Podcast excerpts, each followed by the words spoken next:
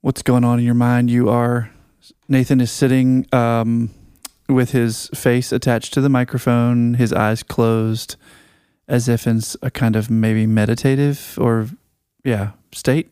I'm trying to put what just happened together in my mind. Why don't you talk about it? That might help you feel better.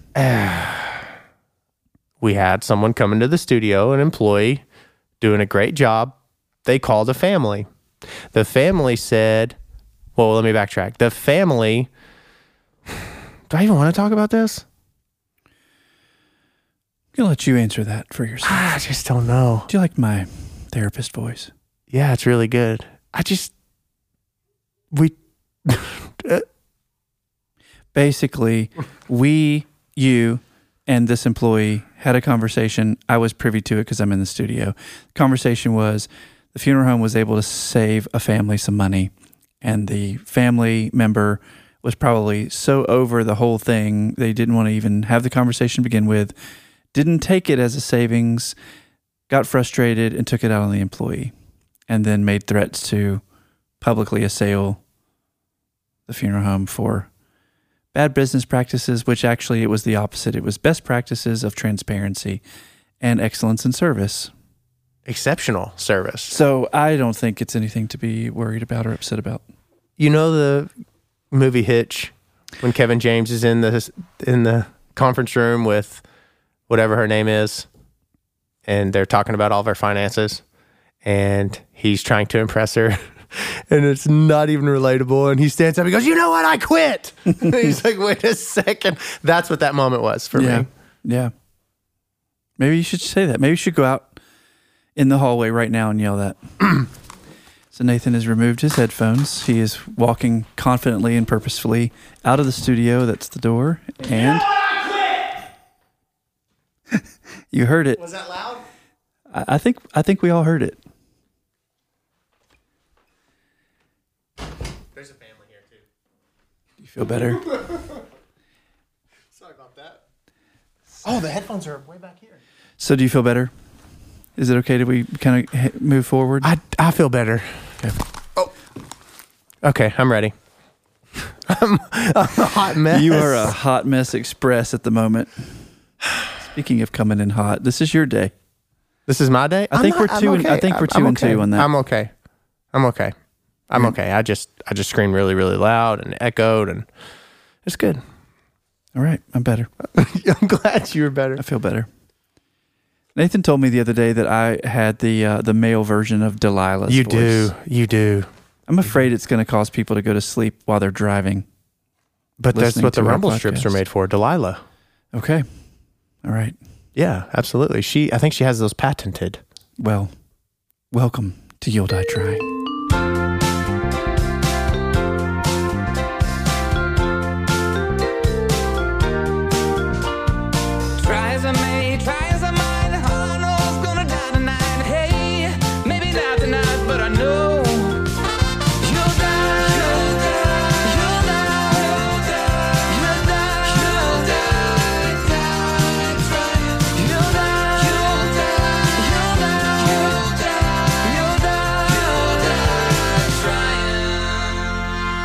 What are you reading right now? Not right now, but I mean in these days, these new days, post Epiphany, early in January, still relatively speaking. What are you What are you listening to? What are you reading for us this thirty fourth episode of You'll Die Trying? I'm reading the top of my traveler lid solo cup for my coffee. Yes, so And, uh, literally right now you. Literally What was book are you reading? I am that one. that that that one. That one, that one book. No, if you look across the scaling up book, Oh yeah. I am now like 30. It's a deep, deep read. Okay. So it's not something that you just drive through and you're like, okay, that makes sense. If you open it up, there's a lot of graphs and scales and, and a lot of research. And I was on page like 14 two weeks ago, and now I'm on page like 30, 32. Okay. Check it out. It was given to me by a very successful business person, and they work very closely with very successful business people. It was a very thoughtful gift, and I am reading it. I'm chiseling away at it. In other words, it's it's a difficult read. It is a difficult read, and I want to soak it up. I am reading that. I'm listening to The Sword and the Scale or Sword and okay, Scale. that's another podcast. Yeah, Sword and Scale. It is a podcast not for the faint of heart. Someone like myself who's always been interested in mysteries and, and crime uh, history or crime stories that have either gone unsolved and or solved. There's a lot of really, really sad things that have happened in the country. And so this narrator goes about talking about crimes that have been committed throughout the country and actually plays like recordings and dispositions and depositions. Is it depositions? Yeah. It's not dispositions. Correct. Got it. It's really interesting. Okay. A lot of really eerie music, and it's not something you want to listen to when your kids are around. It's not something you want to listen to when people who aren't comfortable with that stuff are around. Has cursing in it. Yeah. It- that's a crime narrative, crime drama, you know, the making of a murderer, all that stuff. That that's all very hot these days. I wonder what that's about. People like watching the train wreck. People like Mm-hmm uh, people like that stuff. I think I, I, my father in law was born in the 40s, and it was Cowboys and Indians forever. Yeah, one of the Cowboys and Indians up until like the 70s, and then it was Chips. I love Chips. Chips was such a good show. That was a great show. Dun, dun, dun, dun, dun, dun, dun, dun, Remember Ponch? I don't know. Then is this the name of a person in the yeah, show? Yeah, it was. Um, his last name is Estrada. He was the actor. George Estrada. Is that it? I don't know. I don't know, but he was the he was one of the two primarily um, primary Chips members. John was the name of the other John guy. Cicada and George Estrada. Yeah, I, yeah. I don't, I don't think. John Cicada was a pop artist in the '90s. Just think it's interesting that people get all up in those crime shows and and uh, I don't know. There's something to that. It's not me though. I'm not really into it. People have asked me to watch that that show, and I, it's just not my thing. I don't have a real um, dance with the macabre. You like watching shows about dance, though. don't don't I? You do. You're like, man, I'm not really into anything like you know, like masculine or murder mystery. I like more of the dance. Oh, okay. just. Okay. No, I don't want to go there. I'm totally, I'm totally kidding. Look up We right gotta- now the demographics. don't want to. gender based on crime drama watchers. I know. and let's it's see. literally going to be all women. it, it, really is. I'm googling right now. I'm going to say demographic for crime drama. God, it's going to be so bad. viewership. It's going to be so bad. Oh, it's V I E Shh. That's mean. W. Oh, uh, declining ratings. Yeah. Who watches crime dramas? There you go. Let's see what happens here. This is not going to be good. I really feel bad. I shouldn't have said that. Saying that you I shouldn't have said that. I, totally called me out as being non-masculine Mhm. because I don't watch crime dramas and I do watch dance. And let me say something about the men who dance. no, I They know. are the strongest people out there. Speaking of strong people out there, I want to tell you what I'm reading. Thanks for asking. what are you reading, Dr. Carroll? I'm reading a book called Can't Hurt Me by David Goggins. It is not a book that I'm recommending. You're not at all recommending. it. I'm not recommending it, although I enjoy it thoroughly, but it is written by a man who has spent a significant amount of time in the military and, as a result, has picked up a significant chunk of military vocabulary, which is often offensive and unsuitable for uh, certain people, probably including myself. But I'm looking past it because the book is so very, very good. David Goggins uh, was born in February of 1975. So we're the same age, and that's embarrassing because what I'm about to tell you. He has become uh, an ultra marathoner, the kind of person who will run 100 miles, I mean, for like two nights straight, just straight running. Uh, an ultra long distance cyclist, triathlete. He at one time held the Guinness World Record for the number of pull ups in 24 hours. He did over 4,000 pull ups in 17 hours. 4,000 plus. How many pull-ups can you not do in for 24 hours? 4,000 plus.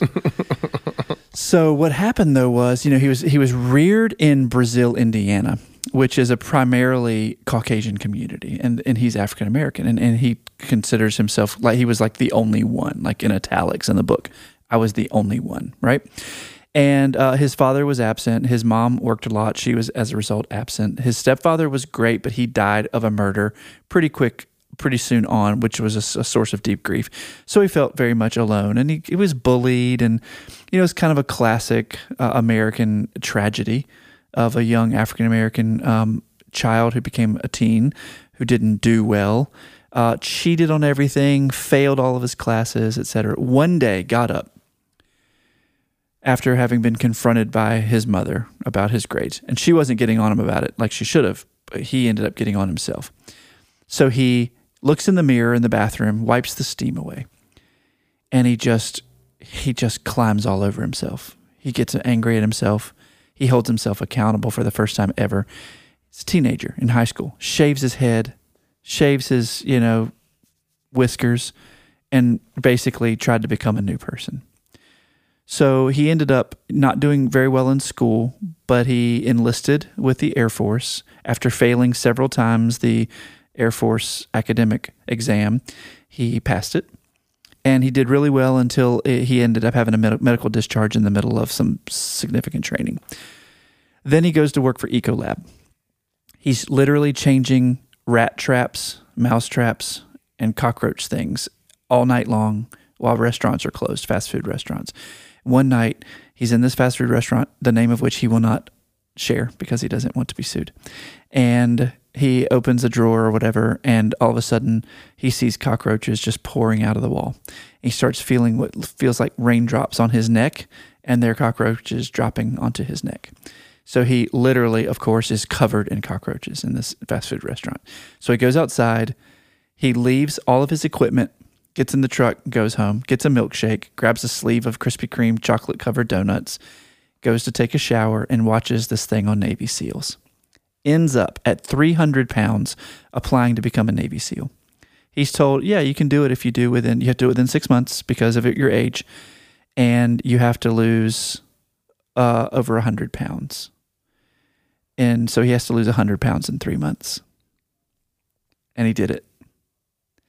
And after failing out of one of the BUDS trainings, which is the basic underwater demolition SEALs training, he came back for a second term and ended up being the top of his class and joined uh, U.S. Navy SEALs 3, I think, and served in the war and has become a, an unbelievable example of what can happen when you change your mind. That's what I'm reading.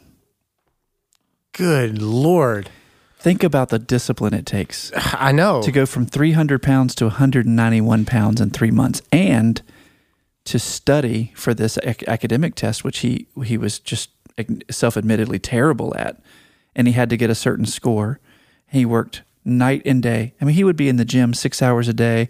He would study six hours a day. Then he had this basic fear of water. So he had to kind of, because obviously SEALs training, it's a lot of underwater stuff. And when he describes this training, I mean, it is ridiculous. Like Have they, you seen those videos? The Oh the yeah, it's it's unbelievable.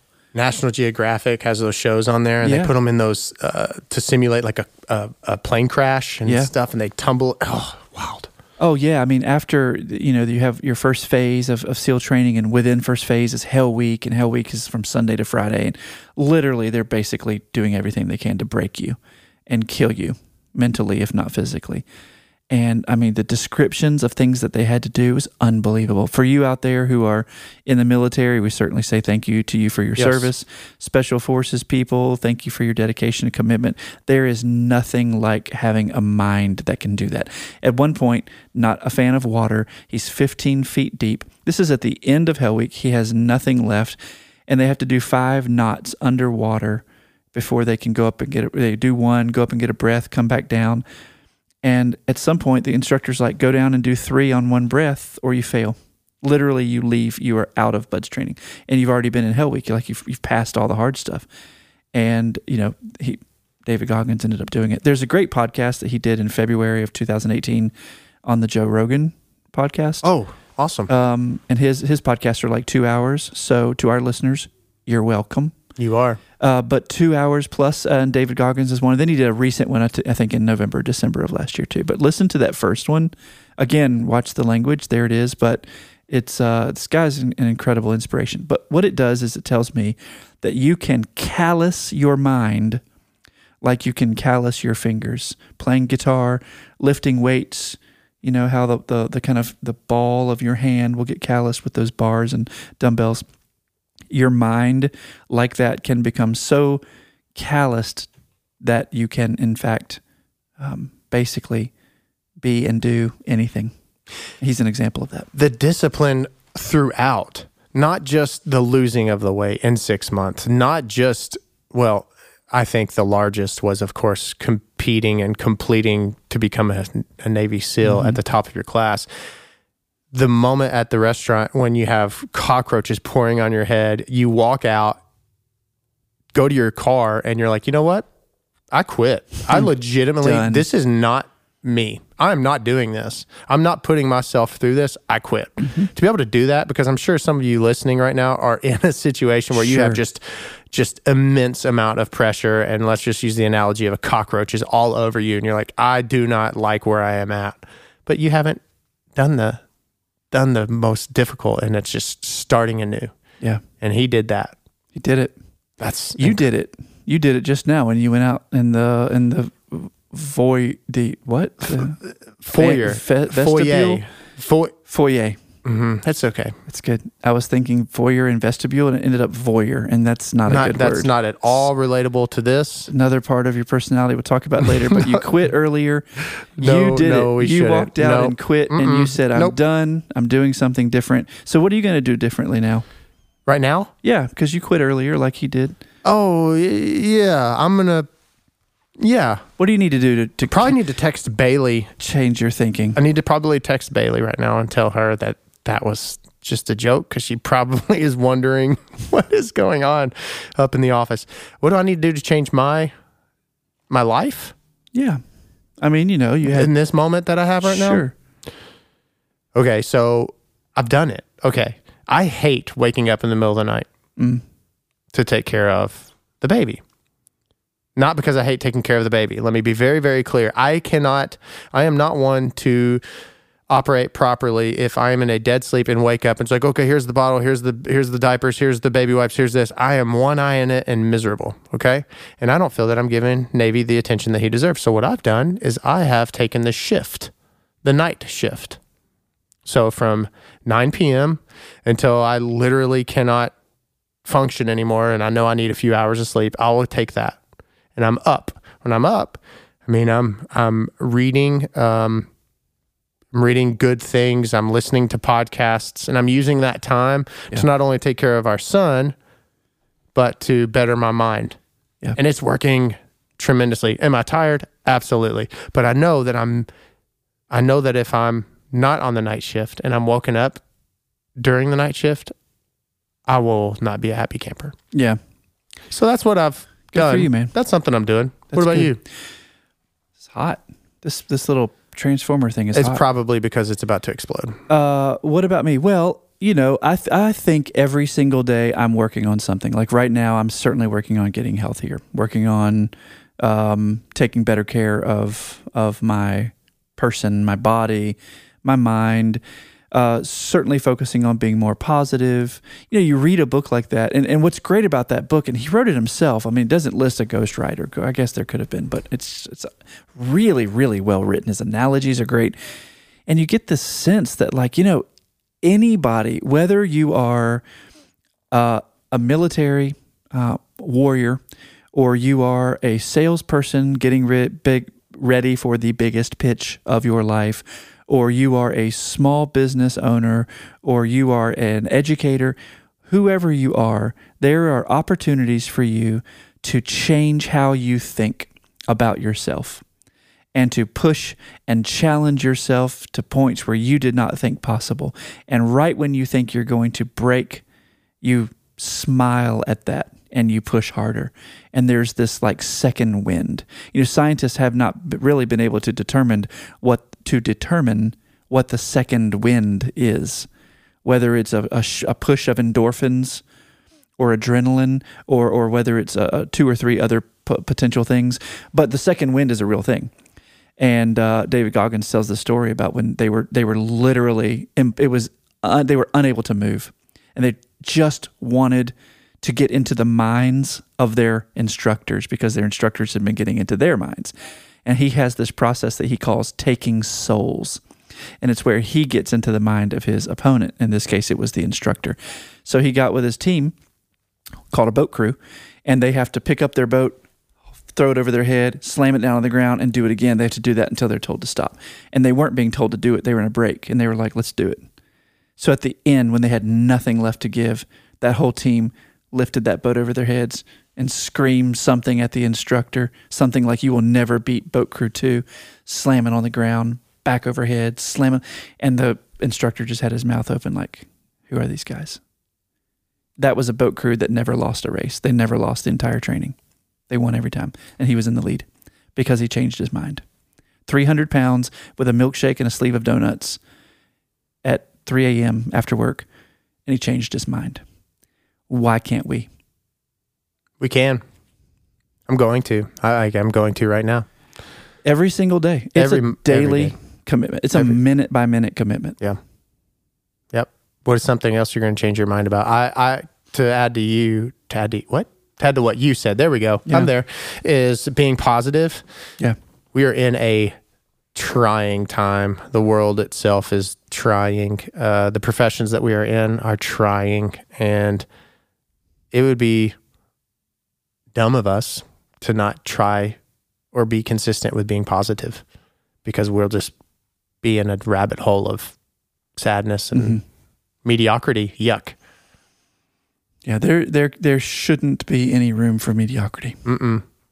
We need to push ourselves, Yeah. challenge ourselves. You know, we don't have the benefit of having that uh, that person outside of us. There's a great video, and I don't know what movie it's from, but everybody who watches it seems to know, and they don't ever say because they all know. But it's a video of this high school football team, and there's the the leader of the team. He he might be he's probably a lineman. He's a big guy, and basically the the team is all they don't have any confidence in the coach or in each other. Varsity Blues. Uh, maybe the guy, the team player, the the high school uh, football team player, he gets on the in the end zone, and the coach tells this other player to come and get on his back, and he's going to do like the death crawl, which is where you're on your hands and your feet, and you're just having to crawl basically like a crab. But he's got another player fully suited up on his back, and the coach is like, "You have to go 20 yards," and he's blindfolded, and the coach is yelling at him 20 yards, and the guy has no idea how far he's going. Like I have chills right now just thinking about it. And the guy's like, Coach, I can't go any farther. And he's like, You have to get to the 20. Coach, I can't get any farther. He's like, You have to push. And he keeps going, keeps going, keeps going. And the coach now is down on his hands and knees. Then the coach is down on his own belly and he's yelling at this player, You have it in you. You have to do this. No one can do this for you. And the guy is still on his back and he's pouring sweat. And you can tell he's like on the verge of breaking. He's like, Do not quit. Keep going. Keep going. And he goes and he goes and he goes and he says, "Take off your blindfold." And he's in the other end zone. That is incredible, and it is not Varsity Blues. A hundred yards when he was told to go twenty, all because he had somebody right beside him saying, "You can do it. You must do it." We don't have that. Not all of us do. If you're a coach, take note. If you're an instructor, a teacher, some form of of, of educator or, or or encourager, take note. But when we don't have that person in our lives, guess who has to be that person? Ourselves. Absolutely. So I have to do what he did. I have to look at myself in the mirror every day and I have to tell myself what today is going to be, what I'm going to do, what I'm not going to do, what I'm going to push myself on, and what I'm going to push myself on beyond that. And if I'm not doing those things, I'm missing opportunities. That's funny you said look in the mirror. I'll tell a little on myself. Uh, this morning when I was getting up, I get up before the kids and before Megan, and I got out of the shower and I had my routine and I looked at myself in the mirror, and I had this sigh and I caught myself because the sigh was almost like oh I'm tired. It was just a very it was a weak moment that I had with myself, and I looked in the mirror and I had a mental. I really did. I mentally said, "You got this." Mm-hmm. Put my tie on, and I came to work Yep. It's good. You got to do it every day. every day. have he calls it the accountability mirror and he co- David Goggins that is and he covers it with post-it notes you know things inspiring things or or imperatives to himself whatever everybody has to have that self accountability And the people who don't are the people who they end up compromised or they end up maybe being a little bit more cowardly or they end up weak, not vulnerable, but truly weak. And I know that because I, there are parts of my mind that, that are- weak. I mean, I'm work doing an exercise routine and I'm, I'm, I have this thing prescribed to do and I get like, you know, two minutes in, and I'm like, I'm done. I've got to quit. I've got 20 minutes left. No, I'll never make it. Like, I know that there are the parts of me that are weak, but I also know that that doesn't have to be the case. You know, I, we were watching this new show that Dwayne the Rock Johnson has, which by Oh, the way, Titan. it's the Titan The games. Titan. Yeah, I'm a big fan of Dwayne the Rock Johnson. He's really great guy, but uh, from what I see. But this show, there was this one uh, female contestant, and she was told as a child that her heart was sick, and she's going to have to be be on medicine her whole life, or have surgery, or treat her heart like a muscle, and work it out. And she chose option three. And uh, I won't spoil it for anybody who hasn't seen it. It's on Hulu. Um, but she she is mighty. She treats her heart like a muscle and works it. And I think our brain should be treated the same way. This is a really good thing for us to be talking about. I, I need this for myself. I definitely need this for and myself. this is certainly accountability because, you know, we're not just talking the two of us. There are other people out there. yeah, and as you say these things, I'm like gritting my teeth with excitement because Yeah. it's it's so important to be accountable to oneself, and to maybe if you can have someone to be accountable for you with you. So important. Like workout part- partners, you know, people who are literally like, "Hey, check yourself." Wonder Boy offices, for instance, they were going through this phase. We were of just like joking to the point of it. The jokes became almost like, like uh, they had like a negative undertone. biting. they were biting and we got together and we're like you know what this isn't happening again and we don't so this is like there's four guys in the office that are just being accountable holding each other up holding each other up. That's that's the visual i want for this episode to be of just like lifting uh, yourself up. You know like i hope that i hold you up. I hope uh, i know you hold me up. But for those of you listening hold yourself up. Hold yourself to this high standard and this understanding that you can genuinely with just a flip of a thought change it There's this great story in the New Testament in the Gospels where this man is is uh, unable to walk, and his friends hear that Jesus comes to town. So Jesus is in this home because there aren't convention centers, and the place is packed, and people are pouring out all over the streets, all over down the alleyways, just trying to get a glimpse and uh, to be within earshot because they've heard that this guy is a healer, right? These four people look at their friend who is not able to walk, and they're like, We're taking you. We're going to get you. We're going to put you in an audience with that man, and we're going to get you fixed. They couldn't get there. There's no way. They were literally four men carrying a guy on a cot. And when I say cot, think about like MASH, like hauling a guy out of a war zone with two long sticks and a piece of canvas between it, right? At best. There's, they weren't getting there. What'd they do? They climbed up on the roof, which was not made of shingles and wood, it was made of clay and dirt. And they dug out a hole, and the four of them lowered the man down into Jesus' presence. And Jesus said, Because of the faith of your friends, take your mat, get up, and walk. That's how important it is to have a community around you. And that guy was healed because of his friends. That's awesome It's a beautiful story. I love that story. So surround yourself with good people. Have someone who will help you be accountable, and don't be mad at them when they're they're like, "I thought you said you didn't want chips." I mean, I don't judge, but you told me to tell you. Uh, yeah, don't get mad at them. They're just doing what you asked them to. I, my wife is my accountability partner. so funny don't need those shit. quit bothering me Stop judging. but you told, I don't care what I told you.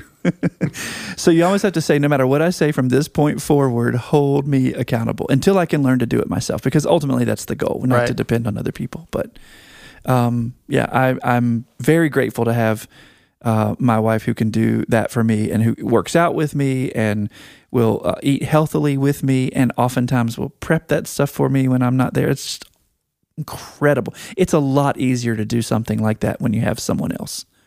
And these these SEAL uh, trainees find that community in each other. because they're not competing against one another. They're competing against themselves. And so they have each other as that accountability.